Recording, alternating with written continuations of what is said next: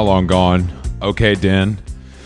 Oh, Jason, I just made it back in time three minutes ago, uh, uh, right off the F train, drenched in sweat. I couldn't be happier to be podcasting with you right now. Oh, F train. Which one is that one? Where does that one go? I mean, goes all kinds of different places actually. Uh, but this one was coming from uh, Midtown Manhattan. I had a lunch at at the uh, at Michael's, the the classic. It was actually really great. Oh wow. um, with uh, Marco from Apartamento and a, and a friend Jonathan from uh, Knoll. I had a big Midtown morning. Like a nice gay gay little lunch. What did you get? A nice piece of steamed fish. I did actually on a on a kale salad. I also had a shrimp cocktail at lunch, breaking my own rules. Oh, good. Well, I mean, it's the summertime heat. We make changes, don't we? I mean, li- if we don't have these little treats, what's the point of living, right? But uh, uh, also, watch out, Chris. No, it's honestly true. You know, um, you know about patterns. I just don't want you to get into a habit of eating shrimp cocktail at lunch. Like,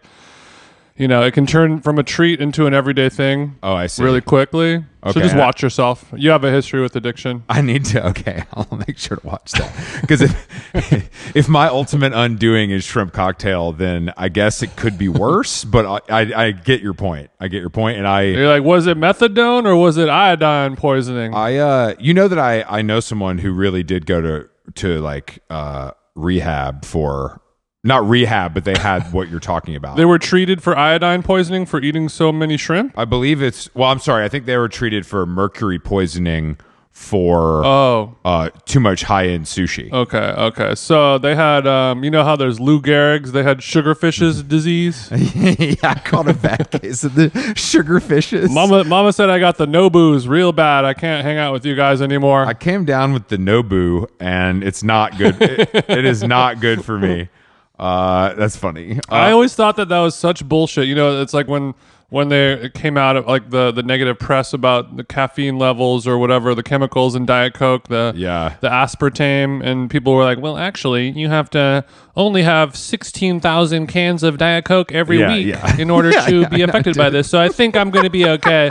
I always felt the same thing about sushi. It's like, bro, like the amount how much sushi are you really eating to get literal mercury poisoning from from your fucking your Toro roll? It would have. It's like That's when crazy. it's like when they, they people remember when when there was the rumor that there were ingredients in Mellow Yellow that made your dick shrink. sure, You sure. know, that- yellow number five. Yeah, exactly. It's like, bro, I'd shrink all the way down to five inches. That's crazy.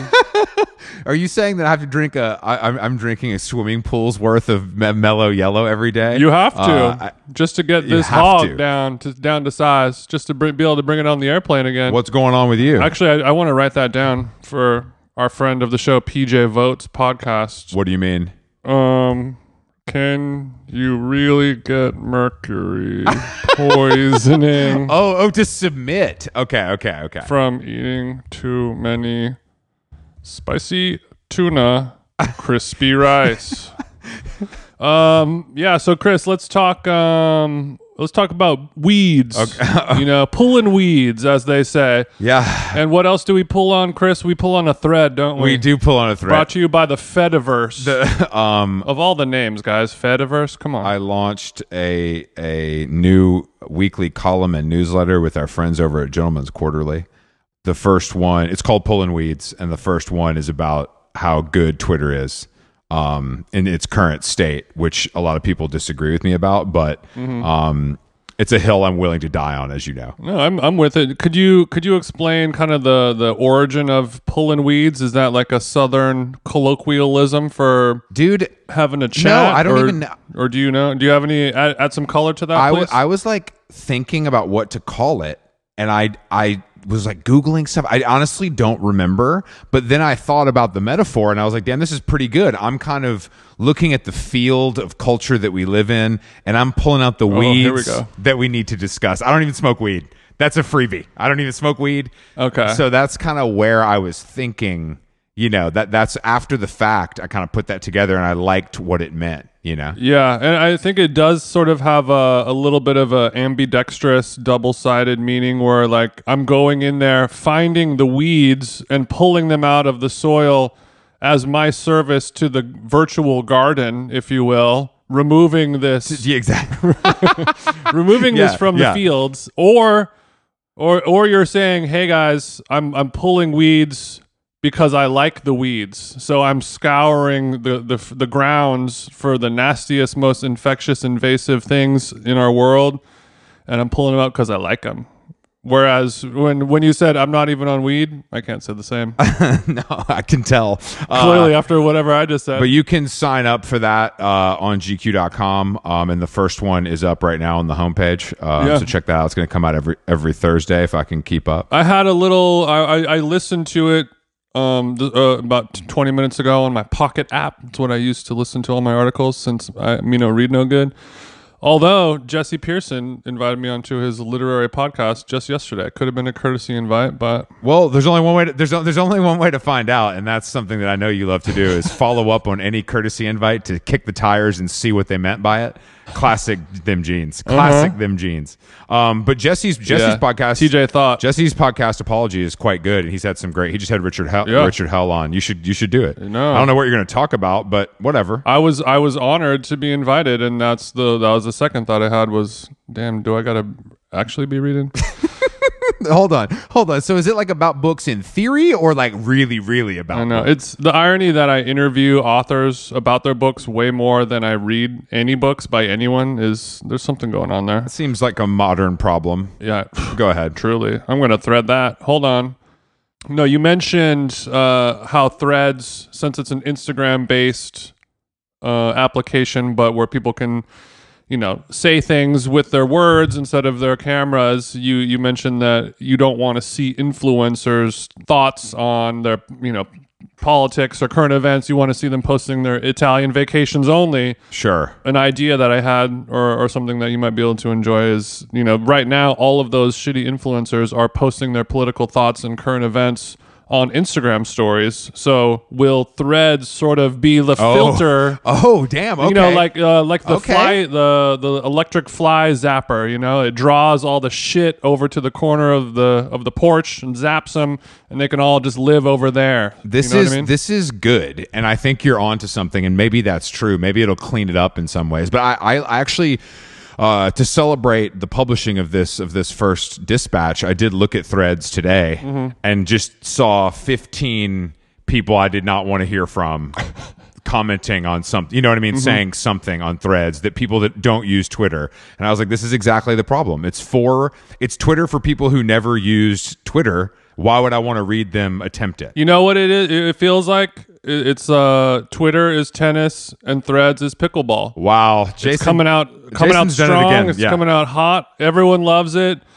But but the the losers and the dorks and the dum dums are are taking to the the teat more than Of ever course. anyone else. Yeah, And now and and now we're looking at it with a little bit of a squinted eye on who's who's so thready. You know what I mean? no, I think you're I think you're onto something, and I think that the I I wonder. I mean, I'm I'm truly I'm genuinely interested as to what will happen with the threads epidemic, but I- I also uh, have literally opened it one time, so I don't. yeah, you know, me too.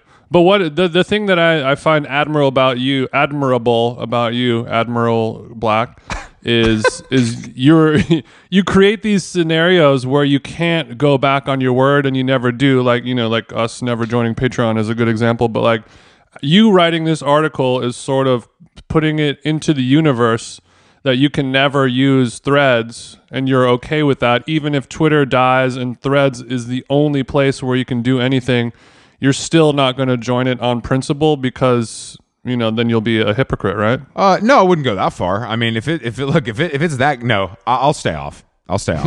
I I don't. I, I just. okay I, you had better I don't think it's I don't think it's a necessary. I mean, I feel like a lot of people have stayed off, or maybe it feels like that because I haven't looked at it. You know, mm-hmm. um, but I don't feel like I hear about it that much, except from like business sites talking about how many people signed up. Yeah You know what I mean? Like that. That all I'm reading is like data about how the signups went, which I don't particularly care about. Like Right. that doesn't data mean that's it's good. coming from from Yeah, threads from itself. inside the house, you know it's like okay good job y'all good job Yeah. Um, but I agree with you. Like when you when you said that Twitter has been more enjoyable in the last couple of weeks, w- mine has as well. I didn't. I wasn't affected by anything. My feed was never throttled. I never had any shutdowns. n- You know, nothing bad ever happened to me. And my algorithm continues to grow sharper and and know my sense of humor. Yeah. The only thing is like because of our relation to gay Twitter or something like that, like I get served a lot of photos of guys where the photo is cropped out just one fucking one cunt hair away from seeing the bottom of the shaft of their penis. Yeah, I've seen I've seen that. I've seen that. Uh, I've also seen some of that. Um, before we get to our guest, I did want to say congratulations to our friend uh, uh, Raven Smith on the release of his book Men in the U.S. on Tuesday. Went to the book party last night at the Carlyle, um, and it was just a table full of how long gone graduates. Um, so it was nice to be in the warm embrace of uh, friends and family all the way uptown. You're, it was nice to be surrounded by G X N E R S. Yeah, gee, dude, that's a good one. Uh, and also, uh, I did uh, an episode of Toronto's uh, best podcast, Cold Pod, um, to kind of preview our show at the Great Hall on July 28th. Uh, there's some tickets available for that. Um, you can go listen to that wherever you listen to podcasts. Yeah, actually, and I, I was supposed to do that episode, but I had a scheduling error. That's on my bad. So I'm actually going to do it next next Monday at the same time, just a week later. So Oh, perfect. we squared the circ the the circle, right? Okay. All right. Kara Swisher, everybody. Uh, DJ Them Jeans. Um, okay, we do have a guest today. Um, Geoff Rickly is the uh, frontman of the band Thursday that you guys all know, but he has recently uh, written a trippy book, Someone Who Isn't Me. Uh, that comes out this month. It's on a new imprint from Rose Books, um, which we're, we're keeping an eye on. And it's kind of about how Geoff uh, used um, experimental therapy with psychedelics to get off of heroin, um, which is a which is a subject that I am very interested in. Um, but Geoff and I have a lot in common, obviously, uh, to talk about. Uh, I think he has more hair than I do, but otherwise, Yeah. um, it's feeling similar. Yeah, a lot to a lot to chew on with that subject matter for sure. Even if you're not a fan of emotional hardcore music, uh, My Chemical Romance, or uh, my favorite band, Ink and Dagger, my favorite uh, selection of his work. That's my.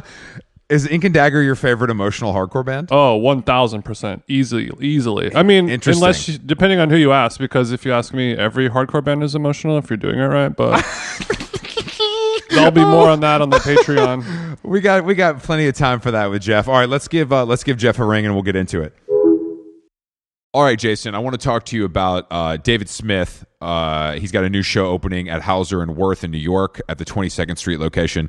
Uh, if you're not familiar with David, uh, he is one of the most influential, innovative artists of the 20th century, mostly known for sculpture.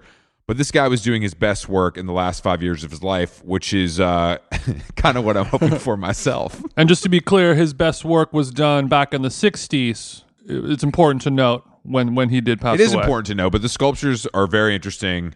They're cool.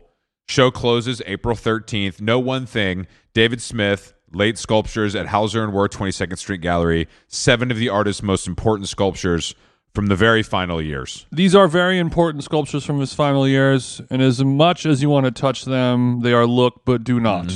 Don't make us look bad. Uh, is kind of is kind of what we're saying. Don't go in there and start knocking stuff over.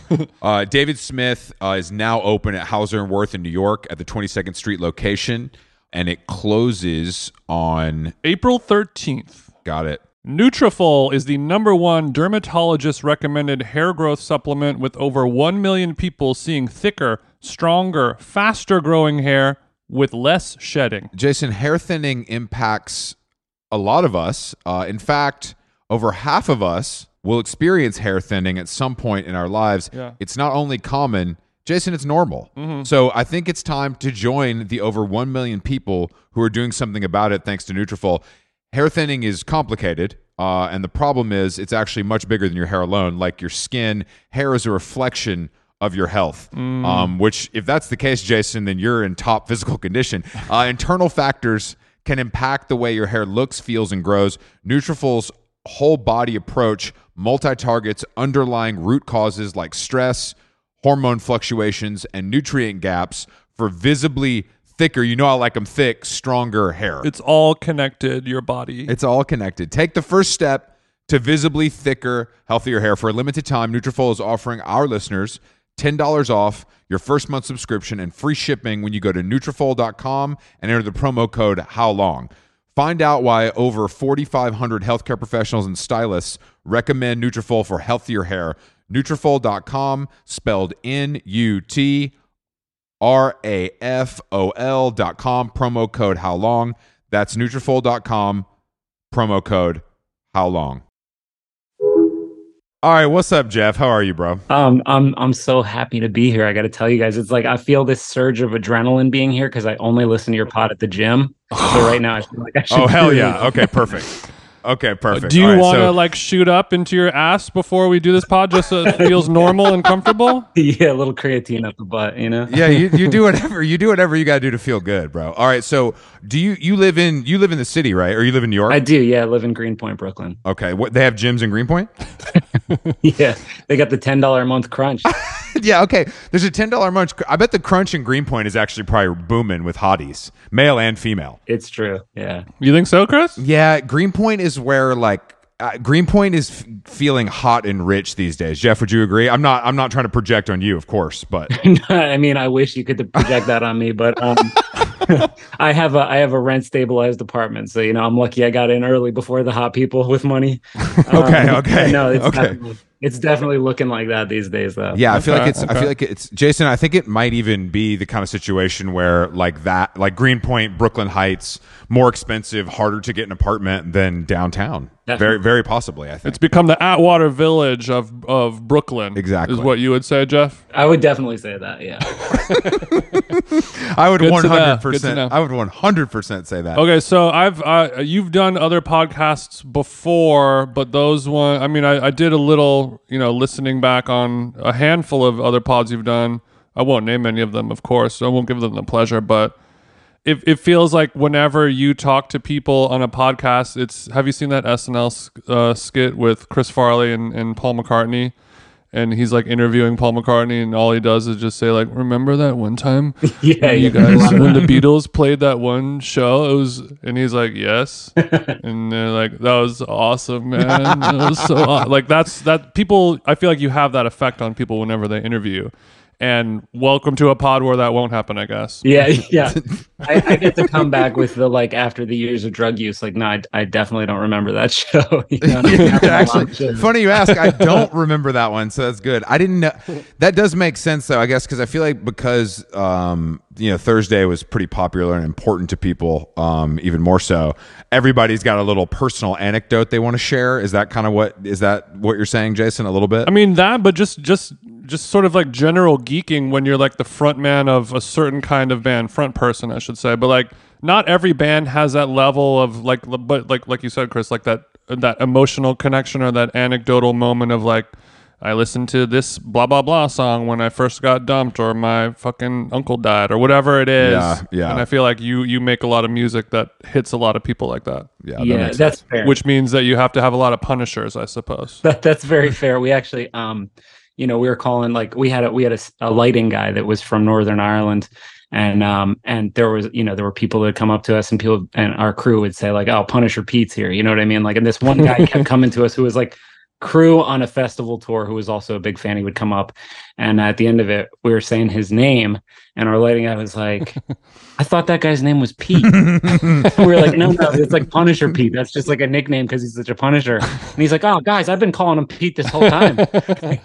Yeah, uh, there's there's probably a good chance that Punisher Pete's listening to this right now as he's sort of combing the hair of the doll that he's made of your likeness. is Geoff is Geoff Rickly doll? yeah, he made one. well, seeing you guys' numbers, he probably is listening. You know, you guys got so many listeners. It's You're goddamn right. Just just on the numbers alone. just it's it's a it's a game. It's a numbers game always, Geoff. Uh, I didn't know. So living in you've lived in New York though for like a long time, for like twenty years. yeah, yeah, it's wild. Yeah. Okay, because I was you know I've been reading the emo book that you're a crux of.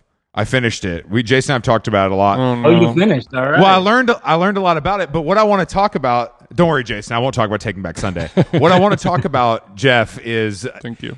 is New Jersey because yeah. the discovery that New Jersey was as important as it was, I guess it's something I never thought about. But what do you think it is about New Jersey? Because I, I don't, I I know it's a place that I haven't explored very much, but it gets, it's like the Valley in, in Los Angeles. It gets like a bad rap. Mm-hmm. But now, I'm seeing it glorified, at least in this one place. What do you? Obviously, the output, but is there a reason? Is there something in the water, as they say? I have a theory, but please go ahead, Geoff. Okay, I'm excited to hear yours, Jason. But yeah, I think it's like people say that like DC is LA for ugly people. Okay. And like I think New Jersey is like it's like LA for like emo people. You know what I mean? It's like it's an extremely emotional place. Um I think it's all geography. You know what I mean? Like at the time when that that kind of like scene was bubbling up, New York was like a pretty restrictive for like DIY shows. Like there was only ABC No Rio really that was kind of like an illegal DIY spot um in New Yeah. York. And that was already like very established as like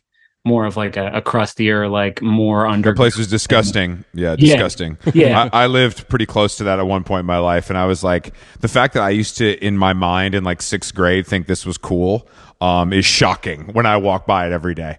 Um, but anyway, Yeah. continue. Yeah, yeah. So it's like, you know, I think kinds of bands that couldn't get booked even at like CBGBs or Wetlands because they're just like it was too outside of what New York was doing at the time.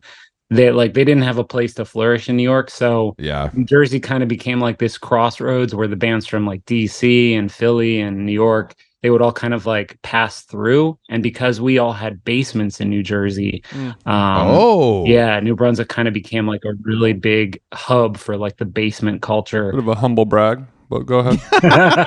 oh, I mean, we have you know twenty people in a house, but yeah, uh, yeah, No, it's true. But Yeah. I, I agree with you on the geography and the proximity. I feel like hardcore in that era, late 90s, early 2000s, you know, anything beyond like 80s original hardcore kind of vibe, where it's like really punk and snotty, where it sort of became like you needed a suburban middle class setting like Orange County to LA or Jersey to New York to create this, you know, like a for the yeah. the fungus to grow that is hardcore. You needed to have a little boredom. Mm-hmm, You know, if you live in New York or LA, you're just hanging out trying to get your dick sucked all day long. You don't have time to fight dudes about nothing, you know? Absolutely. And write some chunky chugga Yeah. chuggas. yeah. How much time can you spend in a parking lot when there's actual women around? It's tough. Yeah, yeah. Uh, it's it's very it's tough. It's difficult. Um, that is yeah. I, I guess that that all makes sense. I guess I was just the way that it was um glorified and then it was backed up though. You, you know what I mean? I was like reading this. I'm like, what the fuck are these guys talking about? And then I'm like, oh, okay. They've kind of got some facts here. Um, so I, I came around on it, but I, I do think you're right. It's it's proximity's got to be the number one reason. Yeah, and, and it was like it was really good for our bands too that like were from here because in a weekend you could do Boston, New York, DC. It ain't nothing to hit the tri-state area, is what you're saying. yeah, yeah, yeah. It's like it's very like it's so accessible. You know what I mean? So, how much do you hate touring now on a scale of one to ten?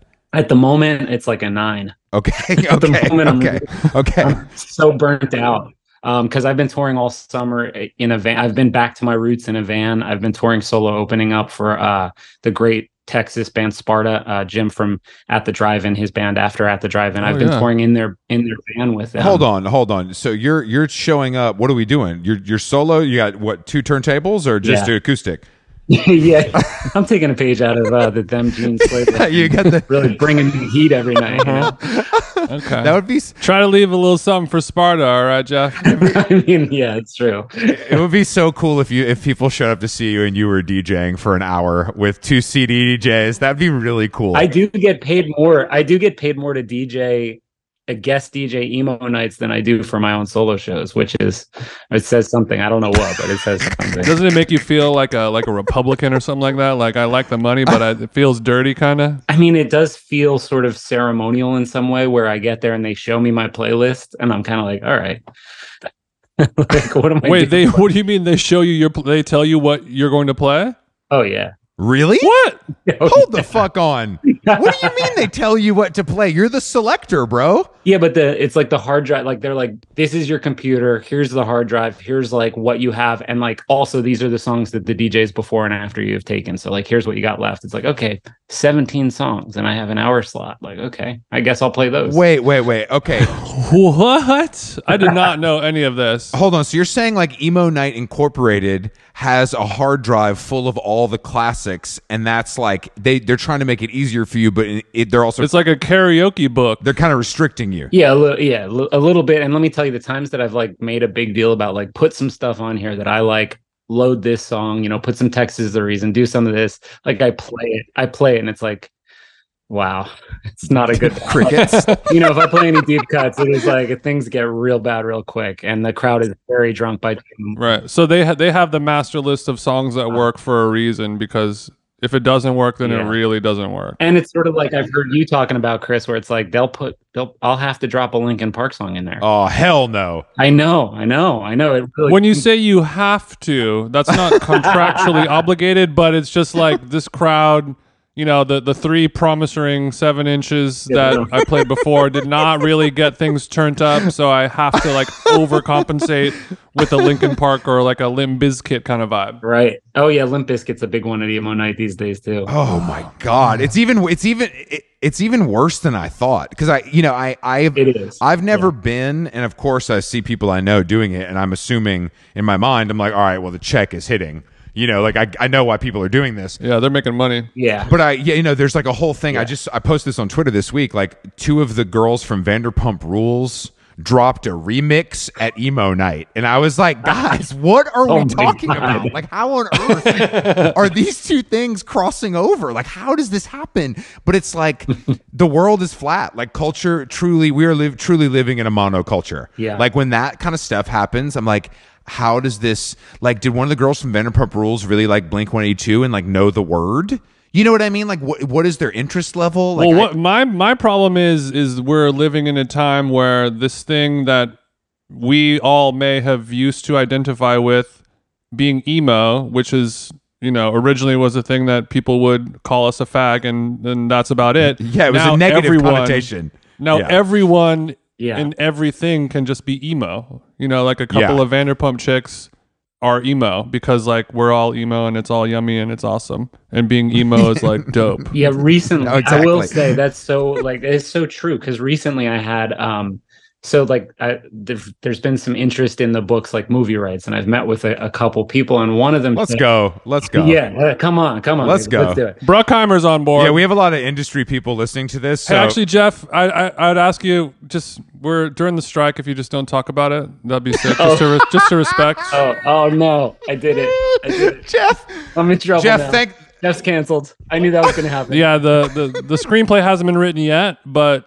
you know I'm just getting you ready and primed for when when the sharks start circling. Okay. so so and the director he's like my age you know and he was like you know obviously the one thing that we'll have to figure out is like you know the dirty word like you know emo's so uncool and i was like you're too old man Yeah, that is like that stigma of when we were younger and emo was like the uncool like it's like everything is emo nothing is emo it does it's like a totally yeah. it doesn't even mean anything You could literally call it the emo movie, and it would probably do better than any other title. Like that's the that, that's the yeah. E- emo is is is as specific as mental health and Yeah, wellness. that's a good point, point, Jason. Like good vibes yeah, only. that's a good point. Um, do you want to make so the book? Um, it comes out soon, right? yeah it comes out uh july 25th yeah. I didn't get my my PDF yet, so we don't exactly know exactly what it's about, but I know that it's roughly involving sobriety and a and a dark journey to get there. Maybe a not so dark, a sick journey. it's definitely not like a recovery book i would say you know it's um Okay. it's it's more fun than that it's not it's an it's a novel you know? Bro, this ain't this ain't Matthew Perry, Chief. There's some fun in here, okay? Let's uh, let's Yeah. keep it let's Yeah, keep it yeah. 100. It's a recovery book, but you make it swag. It's more. It's. I mean, it's more Bret Easton Ellis than it is like I don't know, like Leslie Jamison. You know what I mean? It's Okay, not like this isn't going to help. I don't think this is going to help anybody to like. Is that in your Hinge profile, by the way? Geoff? That's good stuff right there. I don't think you know. This is not like meant as like a helpful. Uh, it's not a helpful thing. You know what I mean? sure. It's, Okay. it's it's mainly It's for people who are I, who are uh, uh, entertained by like deep strife. Yeah. All right. So that that being said, I'll pre-order a copy today. yeah. I mean, I don't think you know. I don't think like I don't think there's much good art made out of like moralistic. Like this is meant to help you. Like I do want people to get help, but that's not really like yeah. You know. That's not really what I what I'm doing with the book. Okay, but the, but it is a fictional novel, roughly or loosely based on personal experiences getting sober through Yes. uh, an intense psychedelic drug procedure ceremony kind of thing. it's it's a lot based on like uh the divine comedy like dante and and and it's sort of like okay. it's kind of like a retelling of that in the mind of a of a of a of a junkie you know walking around the streets of new york um and trying to get help with a pretty ill-advised like method. We already had fuckboy on the podcast last year. All right. Oh, nice, nice. How was that? Was that fun? I missed that one. I, I actually really, Honestly, it was great. yeah, I No, that was great. it was great. Oh, okay. Yeah. Okay. I, I prefer the solo episodes. You know, like I, the guests. sometimes I skip around a little okay. bit. Okay. But, you know. Okay. I Geoff. understand. I understand that. We we've heard that feedback from your types before, uh, but I think that I think that he's well. He's especially interesting. I think because he feels like a character from like a different time. yeah, I like. like you know. I think and that, and that's I mean the style, the whole thing. But I think that part of the appeal of this story, obviously, is like the kind of uh, unusual way that you went to to you know get sober and get help. Yeah. Um, Yeah. But I also I also think you're, you're like a known quantity, you know. But the book might kind of I think the book uh, and the subject matter will probably you know put you into some new circles. Let's Yeah. say. We'll see you at the Guggenheim this summer. Exactly. Right, What what right. What stepping up city? now. Uh, what's what city does the novel take place in? I take it takes place a lot in New York and then in uh, in Tijuana where I got the treatment. In Tijuana. Okay, let's talk about the treatment because this is something I'm, you know, I'm sober. I have a lot of sober friends and Yeah, I've never heard of this. I mean, I've heard the tale of Oh, really? I mean, I've heard like the tale of it, you know what I'm saying? But I've never talked to a human being who has done it and it's worked successfully. yeah. I will say that I, I you know it, it worked quote unquote like it did allow me to find my way into uh you know a reco- like a, a more consistent recovery program like like a 12 step type program so when i think about what worked i can't say for sure it was this or whether it was like you know every day going to aa for you know years after Mhm. that um but It was the spark. it was the spark and i i had been going to meetings when i was still like you know i'd sit in a meeting and i'd think about heroin for an hour and then i'd go out and cop like immediately after. And that that, that wasn't working you know okay, so that didn't That work. didn't okay. work. I like that because I think every single person in a meeting is thinking about heroin, and, but then they don't cop is Right. the idea. But I see what Yeah. Like all this, I all this how heroin talk is making me hungry for a. a that's I didn't even Yeah, think that yeah, was, that yeah. makes so much sense. That's crazy. i mean i i had a, a therapist a drug therapist who would be like just like you know go to the meeting and then you'll feel better and i was like okay you know like I, it hasn't yet Thanks, lady. What's your Venmo? yeah yeah um, it hasn't yet I, I meetings didn't like seem to cure my uh my my physical uh addiction but but Mhm. but this did give me a little bit of a respite from it where you know in the immediate weeks after going down there maybe up to at a stretch maybe 6 months i i wasn't in withdrawal and i wasn't even like depressed i was like kind of i kind of had some hope and that l- allowed me to Yeah. do all the work that I needed to do. Out of the other people that I took it with, I know that at least two of the four of us have since kept using. So I don't know if it's like, you know, I've heard Hmm. different figures of how effective Ibogaine is, and and I can say from my own experience, like it's not sure fit. You know, it's not like a, Sure, it's not sure, silver sure. bullet. You know what I mean? Right. It's not Oz- it's not Ozempic. Were you drawn to Ibogaine because it sounds like a hardcore band? yeah, definitely. Well, it was actually, you know, it's funny. It's Bro. funny that you mentioned Ink and Dagger because that was that was Don from Ink and Dagger turned me on to Ibogaine. Okay. you know. Damn. uh, so okay. So Ibogaine does sound like a, a Trustkill band uh, for sure. I, Ibogaine abnegation split seven inch. Have it on marble. yes. Oh my god. got it on marble. I have the, yeah, no, I have the swirl. I have the limited swirl. So you were turned on to this by a, a friend from a band, and his his experience with it was positive, or he was more just like I, I heard about I'm this shit. informing you about it. Yeah, he's kind of more of like an in the know on esoteric knowledge type of a person. So he had to like he figured it out. I think, you know, I had just done a bunch of stuff for the Ink and Dagger reunion, and I think it was sort of fresh in his mind of like the singer of Ink and Dagger, uh, you know, died at, at 27. Yeah. And I think he was kind of like, I don't really want to see like we were living together at the time too. So I, I think he was kind of like, I don't really want to see this happen again. Yeah. You know, like I don't think I could handle that, like personally having that happen again. So he kind of would every so often meet up with me and give me these like pep talks and ideas of, of ways. And he was like, This is the one. You're gonna go do this. Damn. You know, like this is gonna work. I've seen it. That's really a great friend. Yeah, that's a really interesting. I guess, and and you were Mhm. you were mostly open to this eh, because it feels pretty extreme. Like even in my darkest days, I would have been like, "Get out of here with that juju." You know what I mean? Like I would not have. I, I, that wouldn't have worked I for me. definitely was like, get out of here. Yeah, I was like, explain what here. this juju is. What it, what exactly is ibogaine and what does it do to you? Yeah. So it's ma- basically there's a shrub uh, in Africa that has a root bark that if you shave the root bark off, it's a psychedelic, uh, a dissociative, and it's it's it's pretty heavy in the in the ritual practice. You would eat as much of this. You would sort of force feed this to somebody for hours. This root bark mush. And then they'd throw up for a few hours, and then they would trip for like three days Shit.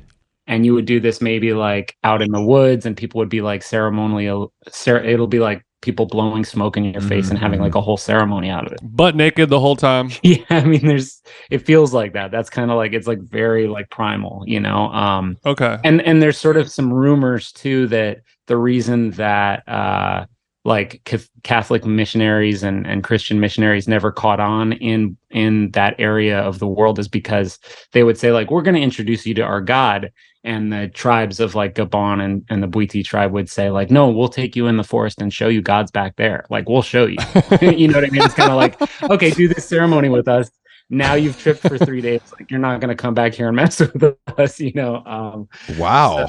yeah, so that's where it originally comes from. And then they've isolated the properties that are most psychoactive and, and effective. Yeah. And that's what ibogaine is. So the shrub is iboga, and then the compound is ibogaine. And then, then it's in a clinical setting where you're, you know, you have to run on a treadmill with like heart machines and stuff to make sure it's not going to kill you because it does kill some people. Um, whoa, whoa, hold on, hold on, hold on, Yeah. hold on. So it so it kills some people. yeah. um and you do like full on medical testing beforehand before taking it so you're on you're on like a treadmill you're, you're like it's like a almost like a heart test like a fitness test to make Yeah. sure Look like Mark Wahlberg's house. You got a bunch of sh- wires hooked up to you yeah, on the exactly. Yeah, treadmill. yeah, yeah. Okay, Yeah. but so but but in your mind you're like, well, heroin kills a lot of people too, so I might as well give it a shot. Yeah. Yeah. Like this kills like 0.3% in heroin. It's like, you know, I don't know. It's, it's probably a lot, a lot more Yeah. than that. Yeah, sure. I don't mean to. I don't mean to bear be the bearer of bad news, but as far as I can tell, heroin is cooler than this as far as ways to die. Um, but I'm not. I, you know, I'm glad you're with us, Geoff. That's all I'm saying. I'm glad you made it. Thanks. How is it? How is it? Um, administered? Is it like a tea? Is it a shot? Is it like how does it get into your body? Yeah, so like uh, you know, they kind of do psychological prep for 3 days in like a beach house. And then when you're finally ready to do it, they take you to an actual clinic and they hook you up on an IV so you can get your fluids cuz you're not going to be drinking for like a long time.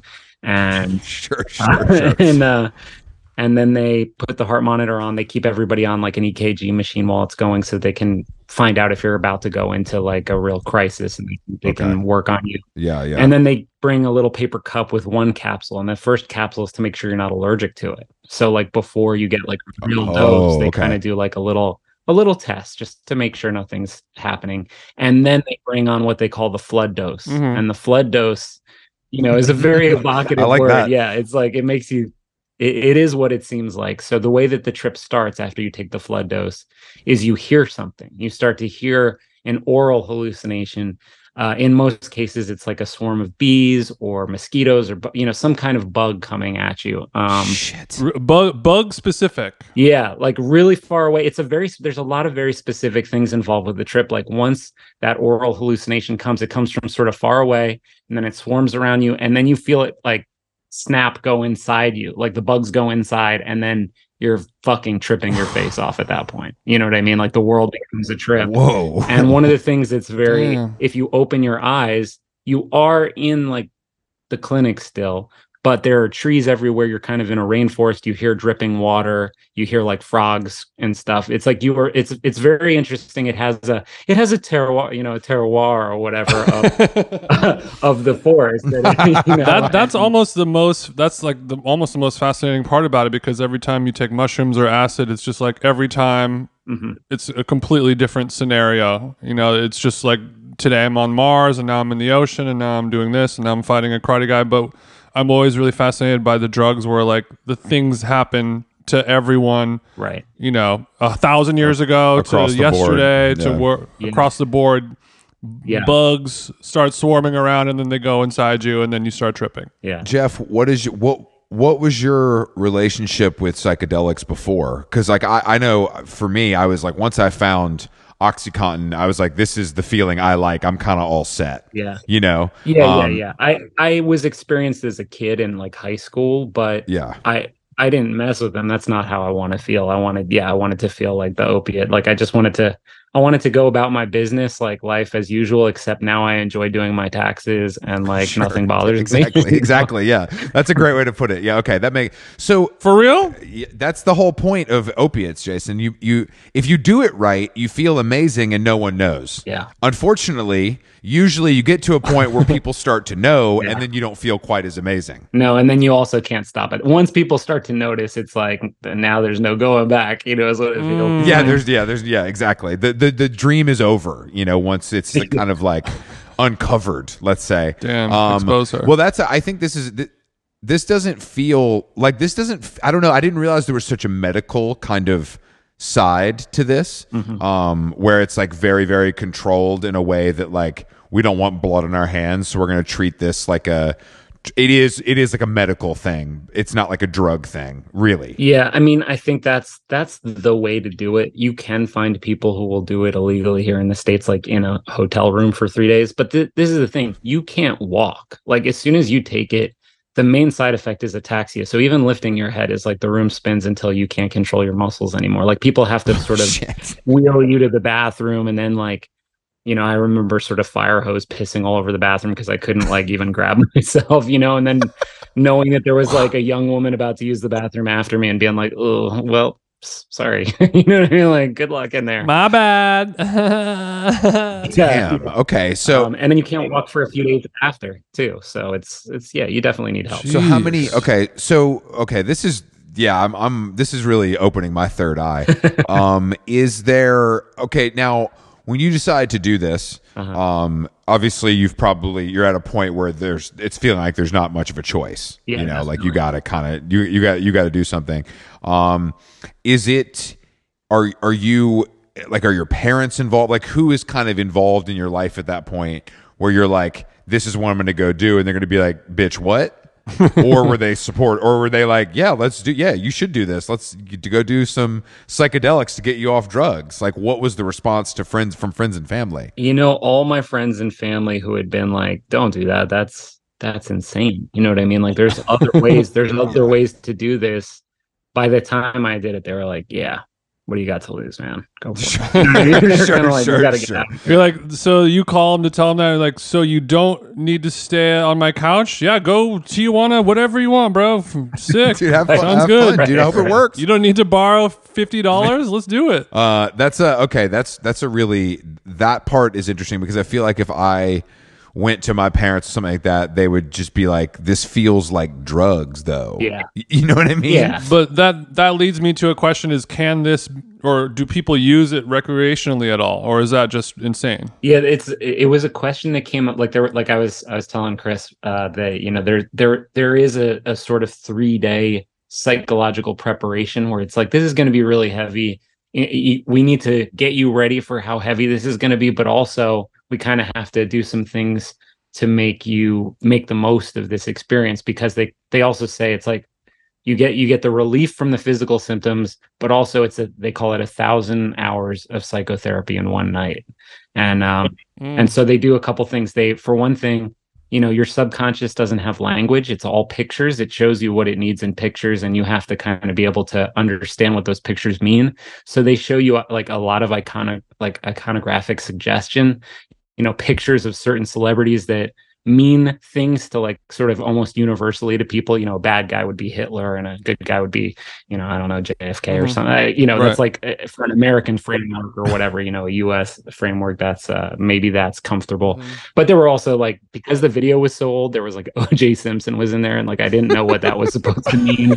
Um, but so they like sort of the clockwork orange you you know what i mean they show you all these images and then Okay. they tell you some questions to ask yourself like like you ask like show me my true self and then it shows you one of those pictures you know so this is a, Okay. a lot of this is in the in the book um but uh but yeah it's a it's a sort of fascinating thing and in that time they kind of like they they they got you ready for that and and told you a bunch of stuff about how Man. to do it. Okay, so so do you ever experience an actual high that feels amazing Oh, sorry. in the traditional sense? That was the question. I remember what the question was, but oh, yeah. it's okay. it- so basically, one of the questions in that preparation period was, "Can you get addicted to ibogaine?" and the whole staff were laughing about it. They were like, "That's really good. You'll see. It's you know, you're never going to want to do this again." That's like part of it, Right. that you you got to stay sober because otherwise you might have to do this again. You know what I mean? um, Like, have you do you, do you know anyone who's addicted to stubbing their toe? yes. it's not super common. It's not super common. but it happens. I'm sure it does happen somewhere. Okay. So you go you go through this and is there's a lot of is there a lot of physical is is it's very physical, yeah. right? Yeah, it's very uncomfortable physically. There's a lot of like feelings of wanting to throw up and feeling kind of sick and like yeah, not knowing what to do. They put weighted blankets on you to kind of keep you in place. And um Yeah. and the the interesting thing is the staff, which I found out halfway through, is that the staff all have to take it to work there. So they know Oh. what you're going through, even though like they're not coming into it as like junkies or addicts or whatever. Um, they have still had to take it. So they're like, I get you, man. You need like, let me get you a little orange juice after this is done, because you know, poor baby. because it's going to help with the visuals. I get it. yeah, right. right. That's actually that's damn that's very that's cool and I mean that's very smart because that's how it should be. You know, otherwise it's it's probably pretty tough to relate. You're like, damn, this motherfucker's acting crazy. You're Um, right. Do you so is is this considered to sort of be like about as powerful of a drug that you can get in the world or are there ones that are crazier than this? I think it's it's right up there. So people were asking like, how does this compare to a drug like ayahuasca? Mhm. and they were saying like well ayahuasca is the gentle think of it this way is the gentle mother and like ibogaine is like the harsh judgmental grandfather Got it. and that's like it's like really intense it's it's definitely one of the strongest Some tough love. yeah it's tough love i think that probably slightly more powerful would be smoking dmt like the frog venom which they also have you do when you can when you can walk again they bring you to like a like a a room and have you smoke the DMT to bring you back up to the light, you know, so you're not down in the dark. So you uh-huh. smoke a little frog venom as a straightener, Yeah. like like when Chris does a bump so he can drive the Mercedes home. That's right. Fuck me. After you have you know years of, of heroin use and addiction, and then you you do ibogaine, you you've sort of do you do you walk around the world like somebody who's climbed Mount Everest? Like, do you look down on other people when they're like, "Man, I did fucking." Like two grams of mushrooms last night, and I saw you know Skrillex. It was so crazy. Do you look at them like you fool, you child? You don't even know what being high is. Like, do you walk around like you got big brass balls now? Yeah, Oh yeah. yeah that's kind of my thing. yes, I do. Oh yeah. This episode of How Long Gone is brought to you by booking.com. That is booking dot yeah. Booking.com offers so many possibilities across the U.S. Uh, from relaxing beach resorts, which you know I, I love and I'm a big fan of, love to bake in the sun, to remote mountain cabins where you can go up there and work on your kind of acoustic album. The multitude of choices across the beautiful United States of America on Booking.com allow you to book whoever you want to be. I, Jason, you know me, I, I'm a different version of myself depending on where I'm traveling and who I'm with. You know, I mean, it's always baseline. Oh, wow. It's baseline, Chris. Diva alert. It's baseline, Chris, but when I'm in Australia, it's different. But in the U.S., if I go to Florida, if I go to Georgia, if I go to California, if I go to Wyoming, you know, I, I'm going to switch up my swag a little bit. Oof, I can only imagine. I, I just recently used booking.com to take a little uh, post V Day trip up into wine country, and I can't wait to see who I will be when I am there. So book whoever you want to be on booking.com. Booking.yeah.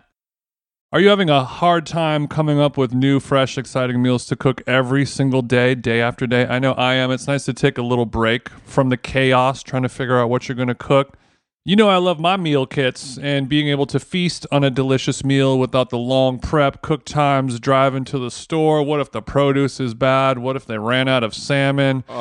That's what drew me over to the Home Chef folks. Home Chef meals are effortless, even for somebody like me who isn't making it onto Top Chef anytime soon.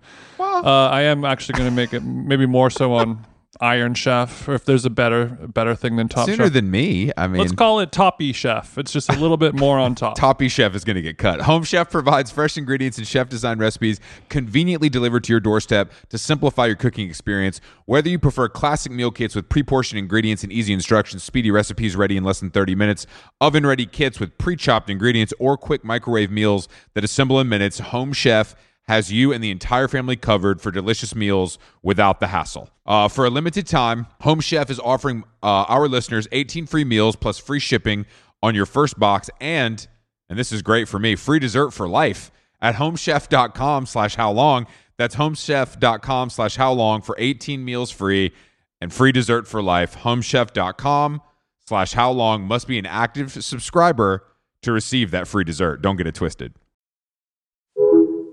That actually brings up something that I didn't put in the book, but that is so weird is that um there is like one part of my trip at the very end. Like so the whole trip is kind of earth toned, more like mushrooms, more like down in the ground, not like acid, which is kind of like neon up in the sky. You know, there was a part of the trip that like at the very end after all the worst stuff was over, and I didn't put this in the book because I was like, this is just so weird. There was like five minutes where it zoomed into like hyper hyper uh, colorized kind of like this weird fast motion thing. And it was like a it was like this weird vision of other stuff that I had never been through in my life. Mm. and um and afterwards I asked the counselor like hey I saw this weird thing. And it was like talking about like there's the new spring queen there's no new spring queen and that like it's like going to be a huge problem for the world. And it was like sort of this pagan ritual and that like there was no queen for the world and the world wasn't going to renew again.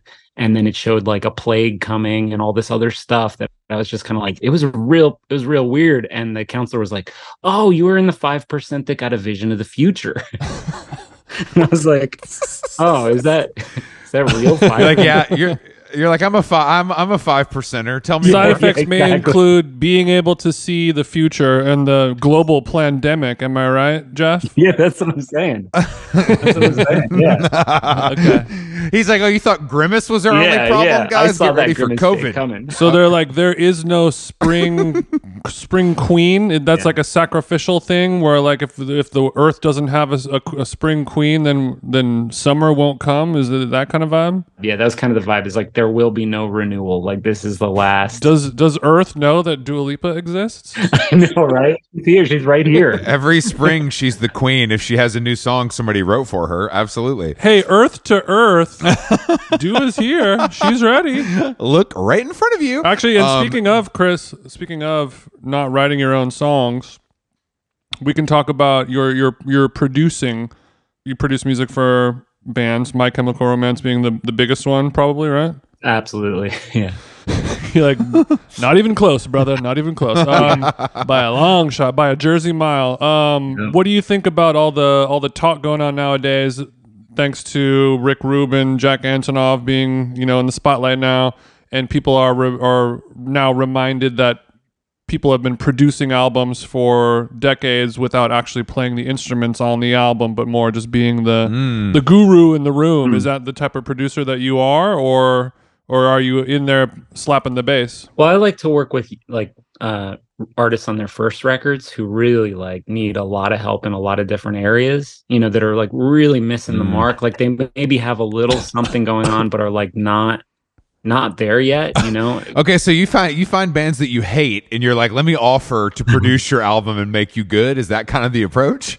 um, you know, Well, not every turd can be polished, and you're able to see which one will uh, polish and will take to. yeah, yeah, it's kind of more like it's more like that. You see the potential, and then you could turn it into something. you can see a little something like a glimmer of there's so little music that has that like glimmer of life in it No, you know that's there's true. just something That's true. you know there really isn't a lot so if you see one that's got that but also they don't know how to tune their guitars and they're playing like crazy uh-huh. and you know it's just a really great learning curve i love because smart kids will pick stuff up quick you know what i mean?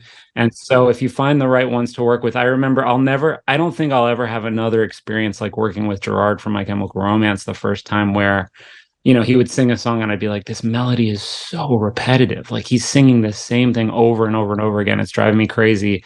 And i'd suggest like an alternate for the third line of the verse and he would instead of singing what i sang him he'd go the fuck off and just like sing some crazy like Freddie Mercury Yeah. riff, you know, Yeah. and I'd just be like, oh, or that you could do that. Yeah, let's uh we're good we're good with that one. You don't need to do it again. We're good. Thanks. So the ge- the genius was inside of him the whole time. You just had to remind him, like, oh yeah, you can also sing like Freddie Mercury sometimes, and he's like, oh yeah, that's right. Oh, I should I should just do that and become a millionaire. That's kind of how it felt. Yeah, it kind of That's what felt your like job I is. made like the world's most perfunctory suggestion, and the guy all of a sudden decided to be like one of the most amazing singers I've ever seen. And I know that like probably most people listening to that would be like, no, they're like a they're like an emo band or whatever. It's like, no, that that dude can fucking sing. It's ins- it's Mhm. wild. Well, I think I think that Yeah. that is yeah. I mean, absolutely, he can. I, I think that was another. That's that's like producing is become like a thing people know about. Where it, like Jason's saying, like before, it wasn't like it just wasn't common knowledge that every hit song had twelve people working on it. Right. You know, there was like a, there was there was kind of a, a veil that that was like, oh no, this is just Jewel and her acoustic guitar, you know, and she just writes it all, you know, and it's like, well, that's not really how it works, but it was it was maybe more fun when it was like that. When the suspended, you know what I mean? I think that might have now everybody's a nerd and wants to know like uh, like knows who Beyonce's top line guy is. Like, Right. do we need to know that? Like, do we need to know that? It doesn't matter. I don't know. Yeah, I don't want to know uh, how all the sausage is made. I, I saw somebody, um, I think it was on Twitter, maybe definitely not Threads, but say that like their their theory as to why Gen Z is sort of like not up in arms, but like wondering like what what does Rick Rubin or Jack Antonoff do if they're you know you can't quantify exactly what they're doing on it and and they're saying that's because of like the rise of like hip hop production where a producer is like a, a person that makes the beat for the song and that's it and mm. they don't really understand that it, it, it can be so much more Yeah, I think that's true. I also think people really undervalue like what a Rick Rubin does. i know i do yeah, I- hate the Be- I hate the Beastie Boys, but I like being barefoot. So I kind of that's where I go, that's where I find it. his main skill is cashing checks if you ask me well, honestly, shade. If you've No ever been in a band and you know how many stupid things get said and how they all kind of get treated equally or get argued about as if like each viewpoint is an equal viewpoint, having one person in the room to be like, uh, no, you can't do that.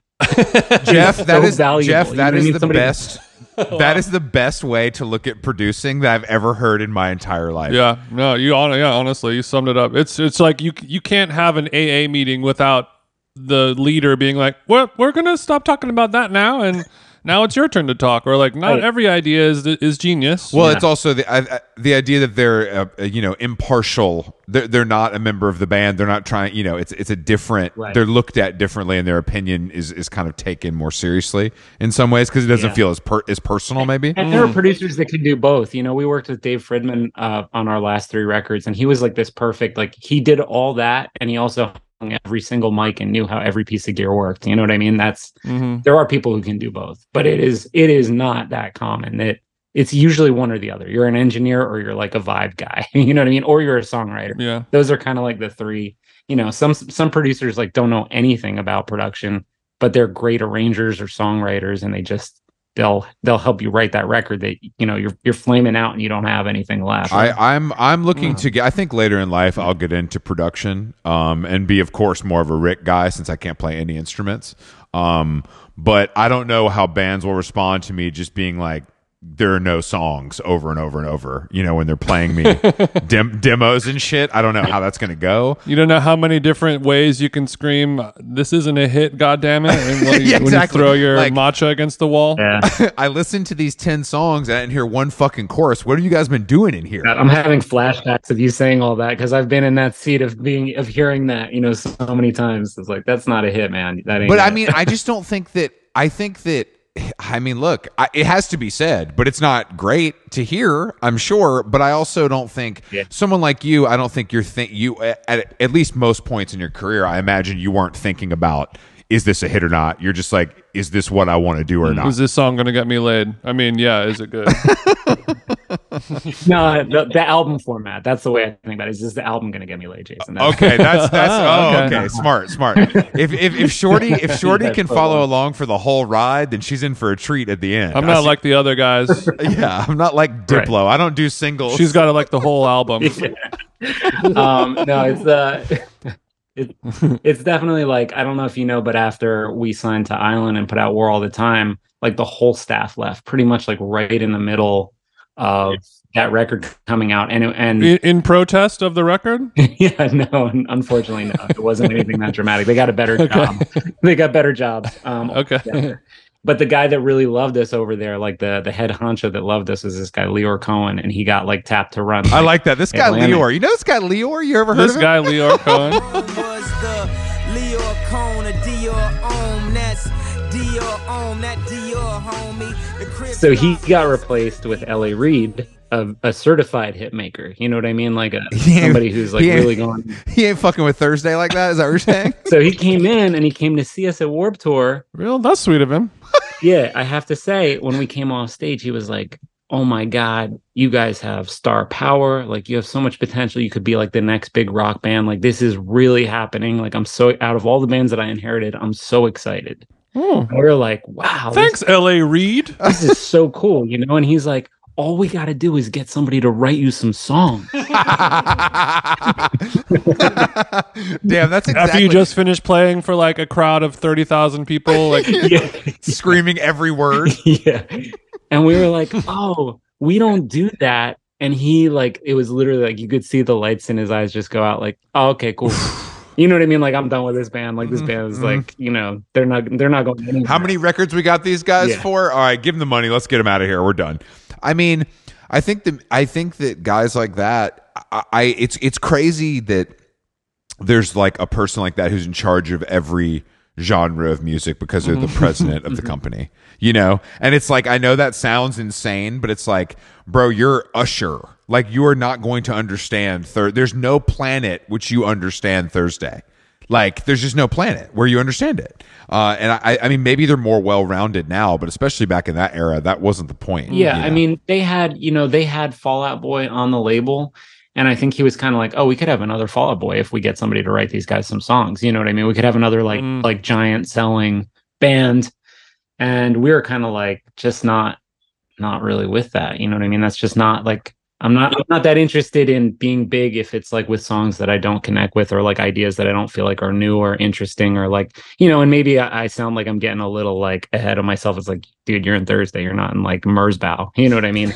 But like but but the thing that like interests me is something that feels new and it feels like personal, it feels good. You know what I mean? That's that's like what gets me excited to be a musician why i've like sacrificed so much of my life for the past 26 years to do this um yeah. so it just kind of was like it just wasn't a question that was going to go anywhere with us even though i can see where he's coming from. You know what i mean? It's like why spend a million dollars on a band that sounds like thursday? Like I that- mean, the business of making money, yeah. it doesn't make any sense. Not making sure that this fucking guy is like emotionally Whoa. pleased with his songwriting output.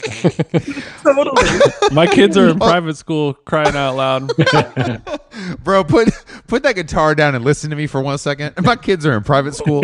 No, What I, do you, I think that, Geoff? What do you think about? I mean, that this this conversation is sort of reminding me of like how far this whole industry has come in terms of open mindedness, and now you have like Lil Uzi Vert, where half of his album are like screamo songs, Mm. and now it's just such like a widely beloved genre of music. so this is kind of like this is going to sound bad but this is the first i'm hearing of it with the with the uzi vert no, that's that's very cool of you. is it like Saetia and Orchid Screamo, or is it like uh is it like Bring I wish it's "Bring Me the Horizon," bro. I love that you think Lil Uzi Vert's got a Saetia feature. That's a great. Wouldn't that be sick though?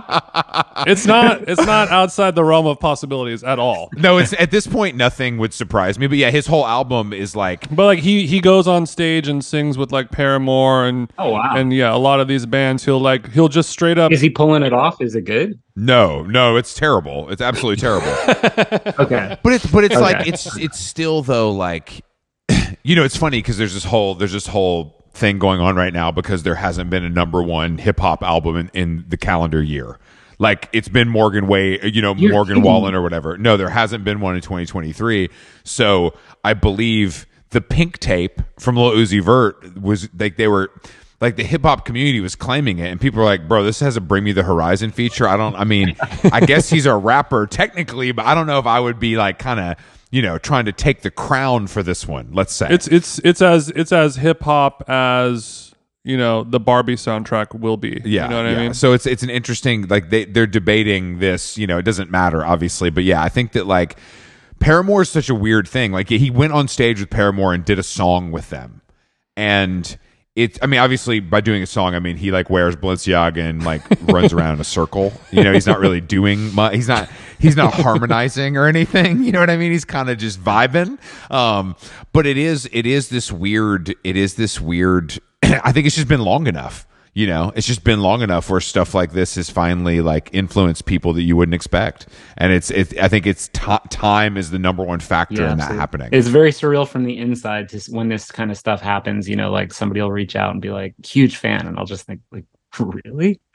Why? okay, well let's get a couple of those names. What's the top three? yeah, who's the bit? Let, yeah, yeah. Let's give top three fans. Yeah, I don't know. One of the one of the guys from uh, Menudo uh, reached out to me recently. I thought that was very surprising. Menudo. fuck. Okay, for our listeners at home, Menudo was like a, a Latinx boy band from the late '80s. Yeah, Ricky Martin. Yeah, 80s. Ricky Martin was Where in it. Ricky That's Martin the got his famous- start? It wasn't Ricky Martin who reached out though. It Okay. wasn't, no. That- okay, It'd be cool if you buried the lead. Some guy from Right. Some guy from don't. Menudo. Oh, Ricky Martin. This yeah. guy Ricky, he's nice. He seemed Um, cool. Yeah, he seemed cool. This is not a secret. cool for uh, a but top. Robert Smith being a Thursday uh, fan and supporter is is a big one for me personally on a personal level. Who's that? What band is he in? so so Robert Smith has sent you the DM like, bro, I'm fucking with the vision. He uh, he asked us on tour a long time ago, and then there was a program for the tour where he talked about like how he discovered us and stuff, which was pretty. It's like a pretty wild thing. And then Wow. and then recently I like way overpaid to get tickets to see the Cure at Madison Square Garden because like my lady had never seen them, and so we went. And afterwards, I just thought, ah, I'll just DM him and be like, great show. And he was like, hey, can't wait to see you at Riot Fest. What? And I was like, oh, okay. Whoa, whoa! Sick. You said Riot Fest? Can't wait to see you at Riot Fest from fucking from Yeah. from Robert. They're headlining the Sunday, the day that we play. They're headlining. Yeah. Oh yeah, that's right. I was like, I, I, I was like hoping that he was just gonna come to the festival just to come see you guys play I at wish. this festival. I wish it was like that. He's asking you for guest list. Damn, that okay. That's pretty good. so that's that's crazy. Yeah, we're not the Twilight Sad. He's not like coming to our shows and asking for a guest list. You know. Yeah. So I mean, I guess singing singing for Ink and Dagger, opening for The Cure, it's kind of 50-50 on which one's more influential for your career, right? All jokes aside. You know, it, it really like they were my favorite hardcore band in Dagger. I, I I loved them. There was like they could do no wrong in my eyes. So like that was a, a pretty like I know that from the outside it might seem like one of the, you know, smaller things that it but that's like that was kind of a pinnacle for me. Like we started the band at an Ink and Dagger show. Like we should do something like this is amazing, you know? I'm with it, bro. I'm glad I got to see him play a couple times. I was thinking about that the other day. I think I saw him play a couple times too. I know I definitely saw them once, but I feel like I saw Well, them twice. Geoff, um, since you are you are a listener of How Long Gone, right? I am, yeah. Um, so you are familiar with Sync Talk. We don't have to explain it to you, right? Sync talk. I don't know. I this is not one that I'm familiar with. Motherfucker. Okay. Chris, could you explain it? Uh, basically, you just tell us um, kind of a story about maybe the t- one of the times uh, your one of your songs was licensed uh, for a large sum of money, or maybe a time where you uh, turned something down and now you look back with deep regret because I've of the money that. you left on the table. got okay, okay, that's that's preferred. Where do I So start? please go ahead. Yeah, no, this is like around war all the time. And this is like, you know, at the time it was kind of like we jumped to a major label and made this kind of like really dark, uh, like sort of poignant post 9 11 record. Yeah, So it kind of really felt like maybe this isn't the time to be like super crass with taking the money, you know? Um, Mm. and uh, and we got offered by American Express to do a print ad, a print ad with like us in it for a million dollars bro. and we were like nah, no we can't do it. It's like trading on our like like the people who love the band like it's like trading on their interest like we're selling them basically. We're selling them to like american express. That's so not cool. And like Hubas Hoobastank did it instead. They got it. They got it because we turned it down. Not Hooba. and when i look back on that i'm like man it wasn't even our music. It was like a picture of us in a magazine with american express. We could have gotten a million In like Departures magazine, none of our fans will even know that it exists. Yeah, yeah. It's kind of uh, long enough to where like social media it would never like go viral. right right. Hindsight 2020 though. No, that would have been like life. Damn, a million dollars is a cold hard number. A million for- dollars is a ad. lot of bread, and I'll, at that time especially. And I mean, the other part of that is you're right. Like once you think about the fact that that like this isn't even our music, this is just us modeling. Basically, is uh Right. It makes it a little more palatable, I would say. Uh, but Yeah, we're not even that photogenic. Like we should kind of like get in on it. You know? I mean, that's the problem, man. That's the problem is that we were taught that that kind of stuff is bad, and and you know now it couldn't be further from the truth. You know, no one cares. I don't. I, I couldn't name a person that would care uh, if anything like that happened. But think of all the punk rock karma points that you have built up instead of Amex points. Mm-hmm. That's something, right? yeah, yeah. What do you What do you get for that? Like, I I I wonder what where do you, what do you trade in? Do you get like? Part, are you a member of the Revelation Records seven inch club for free? Like, what do you? I, I mean, I don't know what you could even do. You know, Geoff's like, well, there's perks. Yeah, there's perks. All right. There's some perks. I, no, I don't have time. I'm trying to get into- name one. I'm trying to name one. Wait, hold on. I'm looking for some perks now. Uh, no, Geoff. Um, thank you for joining us, bro. It was a pleasure. Um, and uh, it was. I feel like this was a little overdue, but the book um, is out. Yeah, when does it come out? It's been kind of I don't know if you know this, but we did it like so Chelsea Hodson, she did it. It's extremely punk rock. It's very like Dischord Records modeled. Yeah, And it's like we're not even working with distributors. We're like I'm going into each store and trying to make like a personal relationship with them. It's like extremely, extremely uh, uh, author friendly, and she's doing something really cool. She's sending all the orders out by hand, which she she sort of got from her husband, who's Mark McCoy from Charles Bronson, and he runs a label called Youth Attack. So there's a lot of lo- Yeah. yeah, a lot of punk rock love in the house, you know. No, I, I, um, no, I read about the. I read about, um, about. It's called Rose Books, right? Yeah, exactly. I read about Rose Books. I, I don't remember. I is this the first title that they put out? Is it your or they've done? This is the first title. Yeah. Yeah, I read something when it came out. Now I want to go listen to Charles Bronson right now. I was like, this is an this is an interesting this is an interesting idea. So the book, someone who isn't me, uh, is out this month from Rose Books, um, and you can get that. Can you go to rosebooks.com or something? That's the best place to get it. It's it's .co though. It's .co. It's a little classier. Okay, rosebooks.co. Noted. Yeah. Okay. Okay. And since you guys are the the the press is sort of taking a, a Dischord record style approach to it, I assume it's printed on the cover. Do not pay more than five dollars for this book. Yeah, do not pay more exactly. than do not pay more than fifty dollars signed for this book. Oh, it's fifty now. It's fifty now. Adjust It's for nineteen inflation. ninety nine. Uh, we're giving it. Yeah, it's nineteen ninety nine. It's we include shipping. All right, Geoff. Thanks so much, dude. Uh, we really appreciate you, and um, you guys go get the book. Yeah. Thanks, man. Well done. All right, later. We'll talk to you soon, Geoff. Thanks, man.